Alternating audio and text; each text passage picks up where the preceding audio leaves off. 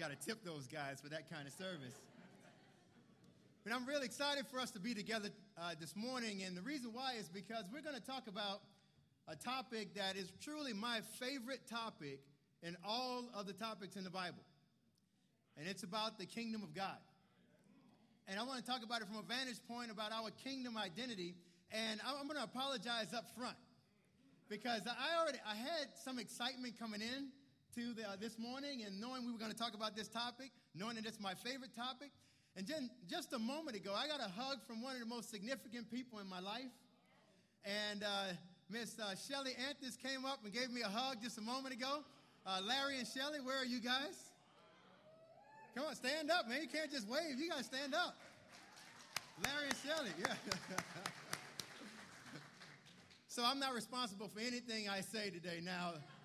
I'm so excited to have Larry and Shelly, to have you guys here with me this morning. We're going to talk about the kingdom. Larry Anthis and Shelly Anthis are the two people that taught me what the kingdom meant.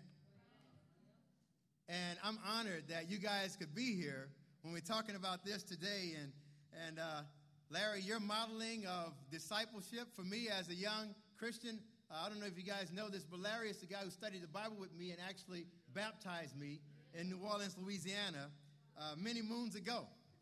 And uh, we've had many laughs since then. And uh, Larry's taught me so much about living as a disciple in God's kingdom. So I'm excited this morning. And we're going to talk about our kingdom identity. But before we do that, you know, I want to talk about a family identity.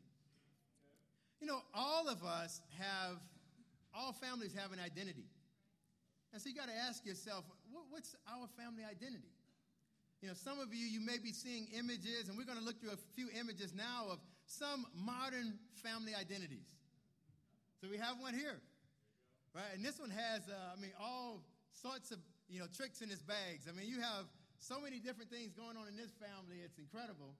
And we won't even get into it, but uh, you got to ask yourself, is this your family identity? Now, the reality is, is that it's similar to most of our families, right?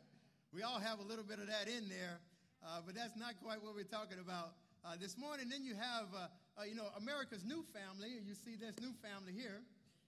Some of you guys recognize this is uh, living with the Kardashians and trying to keep up with them. And, and now you have uh, Mr. and Mrs. Bruce trying to decide which way he's going to go.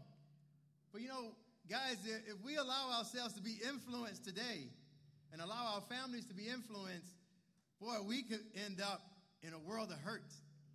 And then you look at this next distinguished family.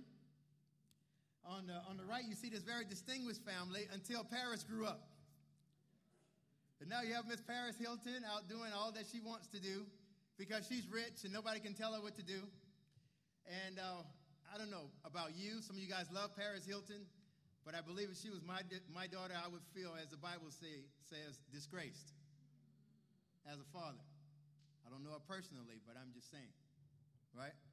But then we have some hopeful examples of family identity. Hey, who are these guys? How did they sneak into my slideshow? But here we have George and Sherry Santella and the elders of our congregation, and you know they have uh, given us a model of how to raise kids and how to live a, a sacrificial life for the Lord, and we can model our families after them, can't we? And we have another example, and this is one that we are aspiring to if you have any kids.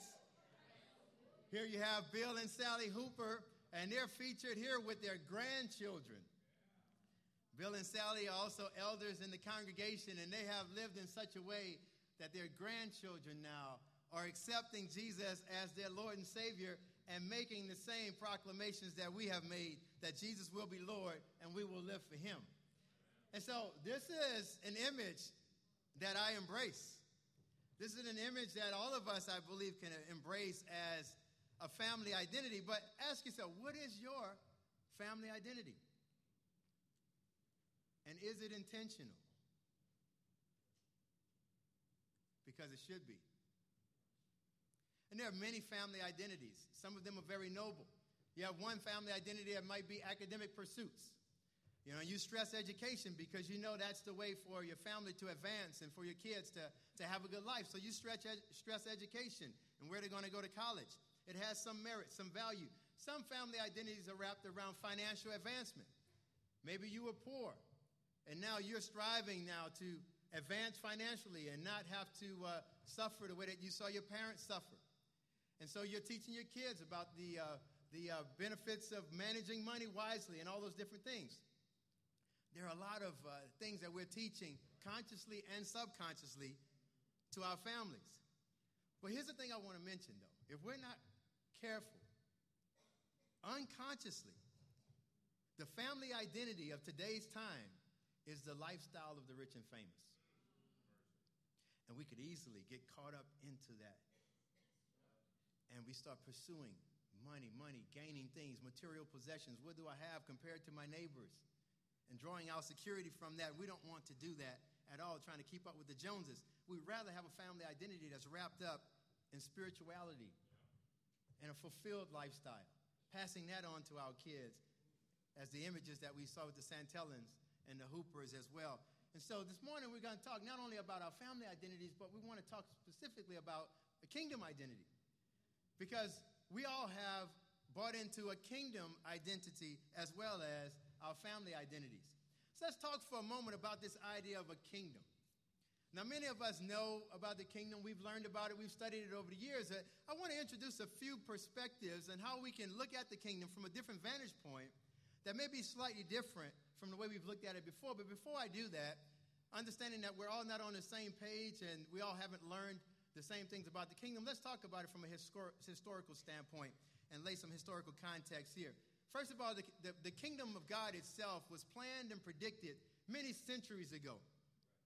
God has predicted this kingdom that it was coming. There's been a great anticipation for its arrival. You know, way back in the time of uh, King Nebuchadnezzar, King Nebuchadnezzar, during when the uh, Babylonian Empire reigned, there was a prophecy about God setting up a kingdom and he says, you know what? There are going to be four great world empires. We now know that to be the Babylonian, the Meta-Grecian, I mean, the Medo-Persian, the Grecian, and the Roman empires. He said there are going to be four world empires, and during the reign of the fourth world empire, I'm going to set up this kingdom. Do you know that Jesus came to prepare us for the kingdom? That was his purpose. Think about that for a moment. That's why Jesus came. It was the first thing he talked about, and it was the last thing that he talked about. The first thing he said when he began his ministry was what? Repent, for the kingdom of God is coming soon. Get ready, everybody, change your lives. Embrace what I'm talking about because God is about to set up a kingdom here on the earth for you. As he was ascending back to heaven after he had been crucified, resurrected, came back to the earth, he told his disciples, The kingdom of God is not only coming one day, it's coming very soon. It's going to be in your lifetime. So much so, I don't want you to even leave the city of Jerusalem. Stay right here until God sets up the kingdom because it's coming that soon. And the disciples were like, wow, our forefathers have been teaching us about this for years and years and years. And now you're telling me it's coming in my lifetime? I'm going to get to see it. Grandfather after grandfather sat his granddaughter, grandson on his knee and said, this kingdom that God has promised us. We will reign again. He will establish this reign over the earth. This is going to be awesome. There'll be no more crying, no more tears, no more suffering, all these different things that the Old Testament had prophesied about. They have been waiting for this with great anticipation. And now it's here. Do you know that Christ, his sacrifice, was to prepare us for the kingdom? So, why is that a major point? In this morning's lesson. The reason why is because of this. Many of us embrace the cross. Many of us are faithful disciples because of what Jesus did for us on the cross, dying for our sins, forgiving us of all that we've done and all that we will do in the future. And that's a powerful thing, isn't it? And that's why many of us show up this morning for church to worship because of what the cross has done in our lives. Do you understand, though, that the cross only has its power in the kingdom. Jesus died on the cross so that we would be unhindered in our fellowship and relationship with God in his kingdom. He didn't just die on the cross so we'd be forgiven. It's because God wanted a relationship with you. And He built and established this kingdom we're going to talk about this morning to establish that and to secure that.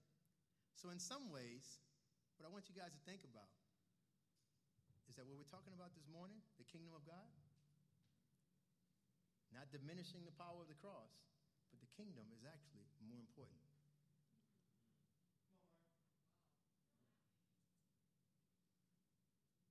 We're going to have a hard time with that one? Because the cross serves us, the cross forgives us, the cross gives us freedom, the cross cleanses our consciences, the cross does so much for us. But God is saying, but guys, that's not the end of the story. All of that is so that you have a relationship with me. All of that is so that you and I can commune together. All of that is so that I can hear your prayers. All of that is so that you will be with me forever. That's what God is after. And that's what we're going to talk about this morning. Why is that so important? I think for some of us, we actually are experiencing a kingdom identity crisis. Mercy. Say it isn't so. The kingdom identity crisis, you know, we function as if we believe that our involvement in the kingdom is synonymous with church attendance. But the kingdom is so much more. So much more. And what I want to do is just walk us through a couple things here that describe what's so important about the kingdom? What's so valuable? Why should I be so grateful for the kingdom of God? The first thing let's talk about is that, you know, God designed it. He designed the kingdom before the creation of the world. Turn with me over to Ephesians chapter 1. He designed the kingdom before the creation of the world, guys. This is not something that he came up with once the Jews fell short. This is not a plan he came up with once he realized that his original plan didn't work. Before the creation of the world, God has planned this for all of us. Ephesians chapter 1, we're going to read verse 3 through 5. It says, Praise be to the God and Father of our Lord Jesus Christ, who has blessed us in the heavenly realms with every spiritual blessing in Christ. For he chose us in him before the creation of the world to be holy and blameless in his sight. In love, he predestined us to be adopted as his sons through Jesus Christ, in accordance with his pleasure and will. And as we see here in verse 4, it says that God, before, create, before he created the world, had already had a plan for your relationship with him. And that plan involved his kingdom. The second thing that plan involved was that he created the kingdom for you. And we see that here in verse 4 and 5. He says, In love, he predestined us to be a part of this kingdom. A long time ago, God knew that we would be sitting here today, learning about his kingdom. It's all a part of his plan. Thirdly, he planted the kingdom inside of you. See, God knew how much of a knucklehead I am. Right? He knew how many times many of us would stumble and fall. So God says, you know what? My kingdom is going to have to be residing inside of them. There are many other places you have to go to the mosque, go to the synagogue, go to the temple to worship God. But God says here, He shows us here in Hebrews that He came up with a plan. He says, I'm going to write my laws on their minds, I'm going to place them in their hearts. They won't have to go searching for me. The longing will come from the inside. I'm going to already be with them. Those of you that are trying to strengthen your relationship with God this morning, you don't have to go searching for God. He's already inside of you. Just open your mind up to the possibilities of what you could do with Him. Open your heart up to living with Him and loving Him. That's what He's after for each of us. He's also guarding it with His Holy Spirit. We see in this passage, it's a powerful passage. God is using His Holy Spirit to guide us, to convict us, to instruct us, to inspire us, convicting us of sin. Why? Because sin will disqualify us from being with Him in His kingdom. Sin will also disqualify us or, or diminish the power that we have while we exist in that kingdom. So that's why the Holy Spirit is on deposit in all of us, guaranteeing what is to come. If you're a baptized disciple this morning, your salvation is guaranteed. Why? Because God already lives inside of you. We don't have to go searching for him once again. Next, you know, this is one that you got to work with me on this one, okay?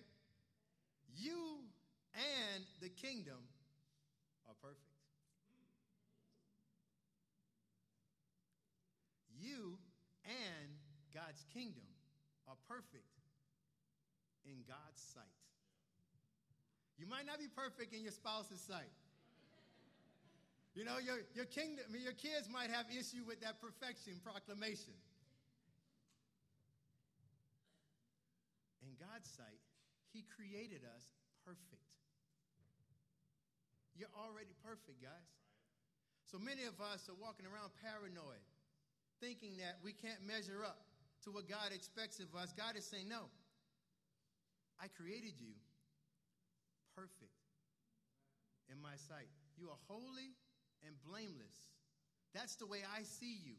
And we've got to learn to accept that. Got to learn not to wrestle with that one. Accept it. It's in the Bible. Okay? These are the words of God, not mine. The next thing I want you to you guys think about is in the kingdom you are accepted just as you are. Just as you are. This is one I want to take you guys on a little journey here to talk. Just think about this concept. Many of us have adopted children. Some of us have contemplated that. Some of us know families and seen families that have adopted children. And so a lot of times you, you, for whatever your motives and your reasons are for adopting a kid, you get all excited about it. Maybe you see pictures of them you go and you go to the uh, orphanage or wherever they are to, you know, to meet them and to embrace them and bring them into your household. But in most cases, you don't know what that kid is like. You have no clue. You just want a kid. Or you just want that kid. You have no clue. Think about this for a moment. God is outside of time. God created the earth. The Bible says that before one day came to be, he knew them all. He had seen it all, he had seen it all unfold. So God knew every foolish thing I was going to do. God knew every righteous act you were going to do. God knew everything that you were going to do to blow it. He knew how many times you were going to repent because he's outside of time.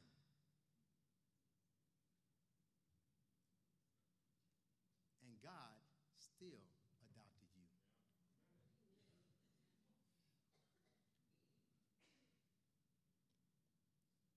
Because he accepts you just as you are in his kingdom. Does the kingdom have power? You better believe it does. Not only does he accept you, because it's one thing to accept someone, but it's God's will to take pleasure in you. It says, in accordance with his pleasure and will. So it's one thing to accept someone because you can't do anything about it, right? Some of us are married. You get what you know what I'm talking about, right? You say, I got to deal with it. Divorce is not an option. Okay, I'm just going to accept it. But God says, no, not only do I accept you, but it's with my pleasure. I love you and I embrace you, not just accept you, guys. You've got to let this marinate your soul. then the last thing we talk about when we look at the kingdom is that you are offered a home forever. The kingdom is eternal. God has this big plan for you. And so, what I want us to think about now is this. If you had a spouse or someone that was interested in you, and they looked upon you and thought of you in a way that we just described, they laid things out for you bought a beautiful home for you. For a lot of ladies, that would be the dream come true right there. That's enough. He'd be a horrible husband, but I mean, he bought me a new home. I mean, this is awesome. But he just, before he even met you, he already had these things planned for you. Writes you love letters, leaves you a book of love letters to tell you how much he loves you. Every day, he's telling you something new, encouraging you from the inside out. He guards you and protects you, makes you feel secure and safe, provides for you financially. He looks upon you as if you are perfect in his sight. But not only are you perfect in his sight, he accepts you knowing all of your, all of your, all of your flaws, and he accepts you just as you are. And he takes pleasure in you. If you had a gentleman, a beau, as they call it down south, that was pursuing you in that way, how would that make you feel? I think for many of you, whether, you male, whether you're male or female, you couldn't stop talking about that. It'll be all over Facebook and all the other social media networks. Everybody you run into at the office, you be telling them, "Oh, I met this guy this weekend, and oh, look, look at what he did. He brought me a new home, and he didn't even know me." And, I mean, and you go on and on. You wouldn't stop thinking about him. And I think that is what God is looking for from us as he looks at our kingdom. And so we close out with this thought. Know, in a lot of ways, church attendance has become for many people a place where we look to see who's preaching, what type of worship songs are going to be sung, whether we fit in or feel comfortable or not. But the kingdom is where people encounter Jesus Christ and their lives are changed. And that's why many of us are here this morning. And right now, Jeff Smith is going to come up and he's going to talk about a few people whose lives were changed and impacted. Jeff and I tag teaming this morning. I'm going to open this up and then uh, we're going to have Jeff come up. Jeff is our newest evangelist. He's just moved to the Northwest region. And, uh, man, brother, we're very excited to hear from you this morning, and I'm going to turn it over to you. Amen. Amen.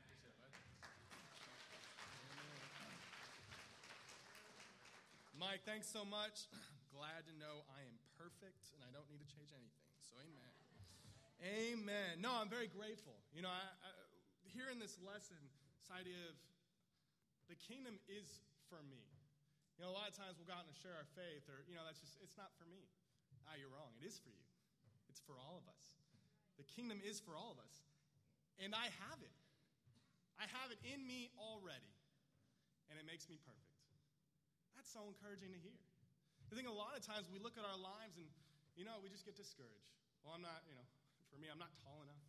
I wanted to play basketball in college, and a scout was over, was talking to his friend, and my dad overheard and said, Man, if he was like three inches taller, we'd take him. Story of my life. I always wanted to play tall people sports. Oh, well. Life goes on. But I'm, I'm perfect the way I am. God's made me perfect. So, what do you do with that? How do you handle that information? And so, I want to talk about our response. What do we do with that? You know, when we look at, we're going to look at one person in particular in the Bible. We're going to look at Philip, and uh, we're going to talk about him here in a little bit. But, uh, you know, I just want to let you know I'm so grateful to be here. I'm so excited to be here. I'm grateful for the Assads. Uh, I'm grateful for the Gowers. I've known Alan for 20 years, and so I have a lot of stories. Come talk to me. We'll just make fun of them. That'd be great. But, uh, you know, my wife and I recently moved to Denton, and uh, we're excited to be there, be able to help out with the campus ministry. And uh, we're ex- they're still here. Not all of them left for this summer, so we're excited about that. And we're excited to be up there. You know, we're so grateful for the Borlands. They set that foundation, and they set a, a foundation and a character of hard work and of loving Jesus. That's awesome. Ben and I are best friends. Ben was the best man at my wedding. Know, Ben and I lived together for many years, and we have a lot of good stories, which he's told me he hasn't told you. So, Joke's on him. And so, if I'm ever sharing about a, a crazy story about something fun or wild I did in college, and I refer to that roommate, now you guys know. But that's between us. That'll be that roommate that I talk about in college. Um, but you know, I, am very excited. My wife and I have we have two daughters. I have pictures. Um, I'm on the left, um, and then my daughter uh, Holly is up top, and my daughter Jillian is on the bottom. and uh, they're wild. Jessica Hurd took that bottom one. She does great photography. We're very excited about her. Jillian screamed the whole photo shoot. You can't tell. It's awesome. But uh, no, we, we're very excited to be here. We're very, we're very grateful. Uh, my wife and I, the brief version of our story, uh, we were both uh, raised uh, with kingdom families, and we moved around a lot. Uh, both of our parents served in the ministry. In fact, at one point, my dad, or her dad, was my dad's boss. And, and so that was the t- about the time they planned that we were going to get married. I was eight, and so been stuck with that ever since, and I'm grateful for every minute of it. Um, and I love my wife. I'm grateful. You know, I just I want to let you know we feel honored to be in the Northwest. You know, we've we've been able to serve in the East for a while, and uh, we had a great time working with the vets and a great time working with that campus ministry. Uh, while we were there, we came in. There was about eight faithful disciples, and we're proud to say when we left, we have 40 on our roster. And we're excited to see where God's going to take that group. I know they're searching right now, but they've got some strong, amazing interns working hard, preparing the grounds for when some, someone else comes in. But they're, man, they're loving life, and we're just excited to be here. You know, want to share with you my dream. I have a dream for Denton, I have a vision for Denton. It, it's going to be over 100. 100 students easy. And we're ready to work for it. And we know it's going to, you know, we know it's going to be hard. We know it's going to involve a lot of prayers. But man, we, we're excited about it. We're excited about seeing college students coming to know Christ, coming to fall in love with Jesus. And we're, we're just so grateful to be here. And I, you know, I just want you to pray for us because we're going to need it. And we're, you know, we're, we'll make sure to send all the students down to help with Kids Kingdom. Uh, but we're definitely, we just need your prayers and we need your encouragement. And, uh, you know, our, our, goal is to, to make Denton a region someday. And the way that's going to work is if the kids stay and find jobs. And so, anybody that has openings that want to hire these students, come talk to me. We will work this out because we want to make Denton awesome. We want to glorify God, glorify the church, and we just want to lift it up for God's glory. And so that's our dream. That's where we're coming. We're still working on it. So please, please pray for us. We're very honored and humbled to be here this morning. But I want to dive into the lesson now. You know, Mike talked about this kingdom identity. Because when you see the kingdom, when you see Jesus, when you see the Son of God become a man and then come and die for you personally, it demands a response. It demands a response. You don't really have a choice in the matter. You have this knowledge, you have this information, you have to do something about that. So you've got options. One, you can say thank you, you can move on. And, and it may even be true gratitude. Yeah, I'm grateful, thank you. And you kind of live your life. Or you can do something about it. You can live your life every day in a state of gratitude. And it won't be perfect, but you're making every effort to live your life for God. You know, my, my daughter, I think one of the, my daughter Holly, uh, you know, one of the mistakes I feel like I've made as a parent, I'm sure I've made a lot more than this, was we've introduced her to chocolate. I apologize. And so when she sees the chocolate, she gets that tunnel vision. There's nothing else going on in the world until she gets the chocolate. So if she sees a chocolate chip cookie on the counter, chocolate, chocolate, chocolate, chocolate, daddy, daddy, chocolate, chocolate, and, and until, you know, we, and so, okay, okay, say please. And so she says, okay, please, please, please, chocolate, chocolate, chocolate, chocolate. Chocolate. Okay. And I'll give it to her, and she'll start to sprint off. It's like, oh, what do we say? Thank you. Or she'll do the sign language, thank you, and, and she'll run off. And, you know, I'm like, I don't think she means it. And you know what? And what I'm really excited about is now she's saying it on her own every once in a while. I don't have to ask her, but it's thank you, and it's like a distant, she's gone. She's saying thank you. You know, I think a lot of times as Christians we can be that way. Hey, I got something I want. I really got something I want. I really got something I want. Okay, thank you. Now I'm going to go do me. I'm going to go take care of whatever I got to do. I got my need met. Now I'm going to go take care of me. That's not the attitude of someone who's pursuing a kingdom identity. That's not the attitude of someone who's overly grateful. Hey, I got the chocolate. Now, hey, let me give you some. Hey, what can I do to serve?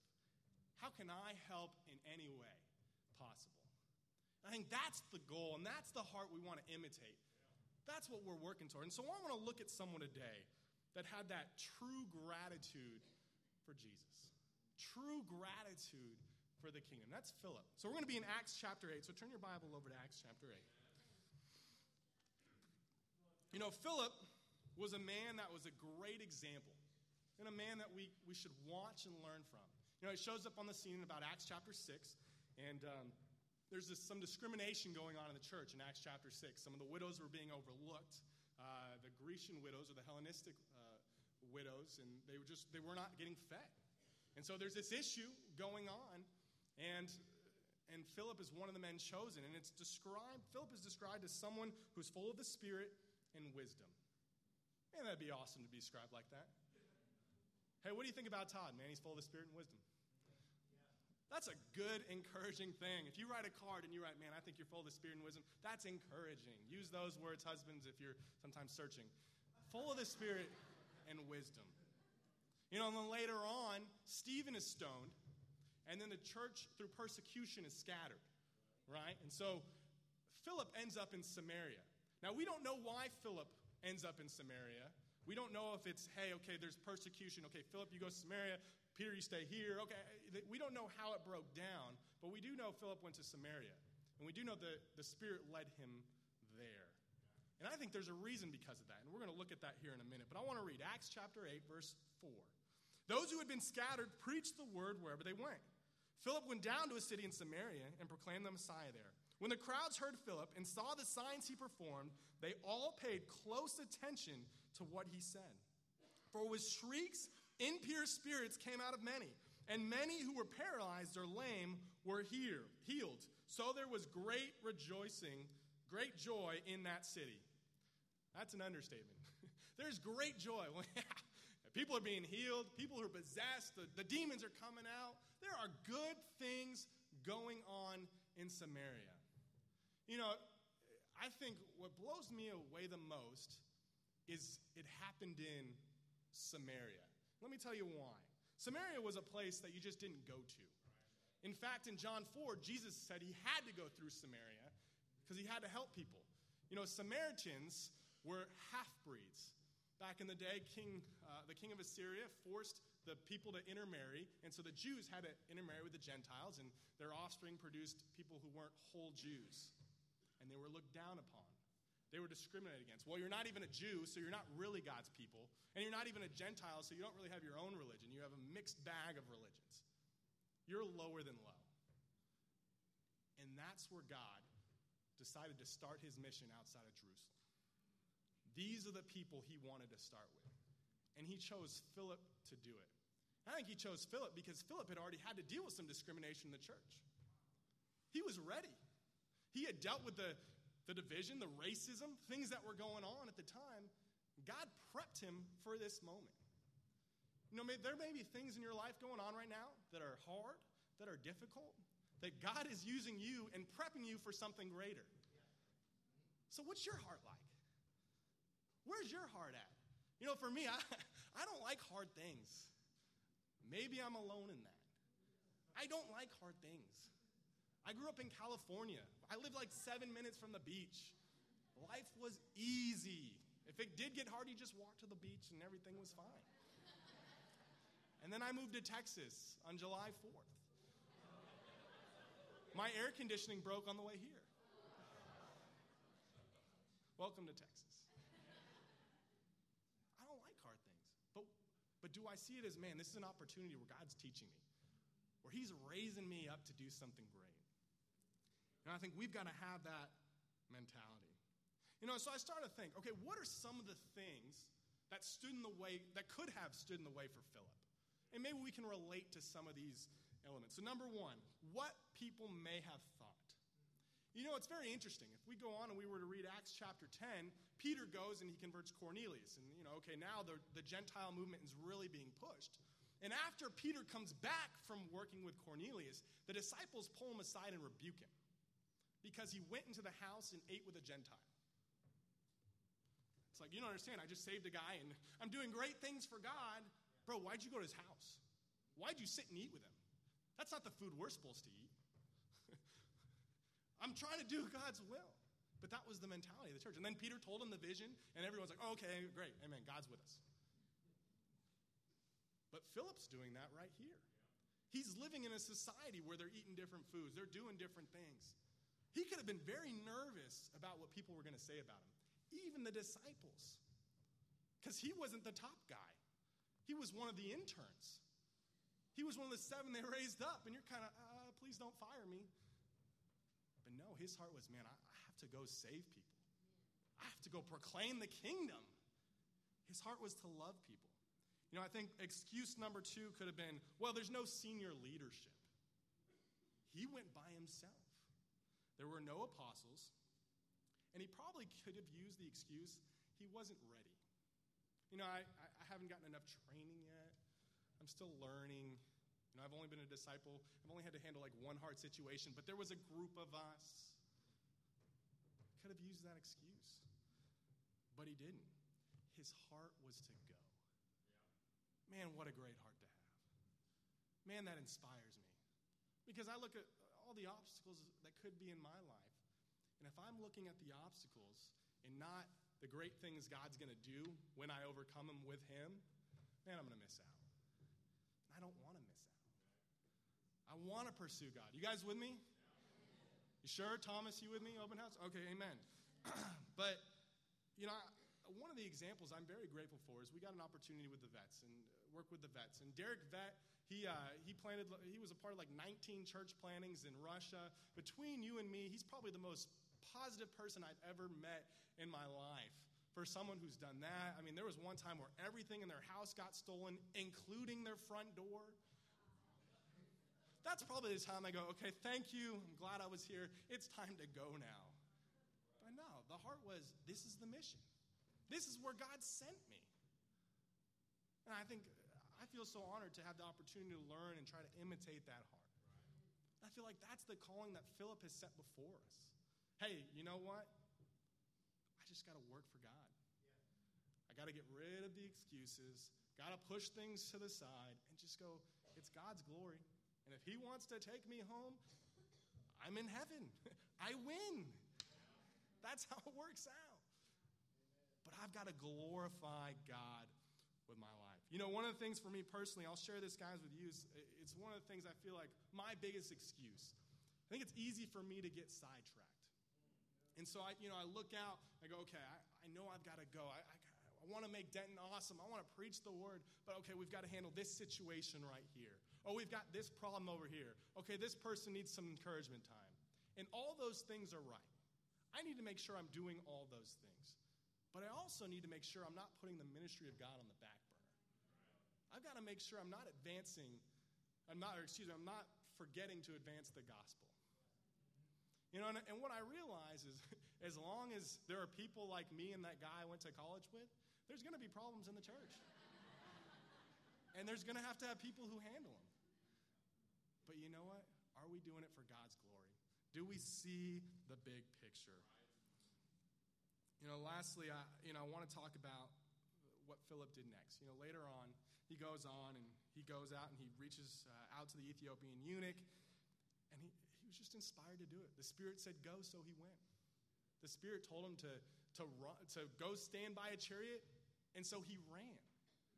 The mentality was, I will do anything. I will leave the comfortable place of Samaria where I've baptized all these people and done all these great things for God, and I'll go start over because that's what God wants me to do. And that's why the Borland's example is so amazing. You know what? They left the comfortable lifestyle of Dallas to go sit in Tornado Alley and preach the Word of God. And I think that's the mentality that I want to imitate. I want to make sure in my life I'm doing better with each and every day. You know, before we dive into communion, I want to leave you with this thought for the week. Are you inspired by Jesus? Are you motivated by his love? You know, Paul writes in 2 Corinthians 5 Christ's love compels us. You know, it compelled Paul to pour himself out to the church in Corinth. It compelled Paul to keep working towards heaven no matter what obstacles came in his way. What does Christ's love compel you to do? And I want to encourage you this week to meditate on that, to think about that. What's my kingdom identity? What am I known for? And am I okay with that? And if you are, great. Keep doing what you're doing. Teach others. Bring the young students, bring the young teens, bring people in your life. Here, let me show you. Let me love you because God's done this with me. And if you're not there yet, that's okay. But have the heart, I'm going to work towards it. And talk to somebody about it. Amen? So at this time, I want to pray for communion, and I want to meditate on Jesus. I want to meditate on his love. And I want to meditate how it's going to compel us this week. Amen? Let's go to God in prayer. Amen. Father God, we're so thankful for you. God, we're so thankful for the kingdom you've given us that lives inside us, Father. God, we know we are not worthy, but you have made us perfect. God, I pray right now that we can, we can give our hearts to you. We can clear our thoughts, clear our minds, and give them to you. We love you so much. All this in your son's name.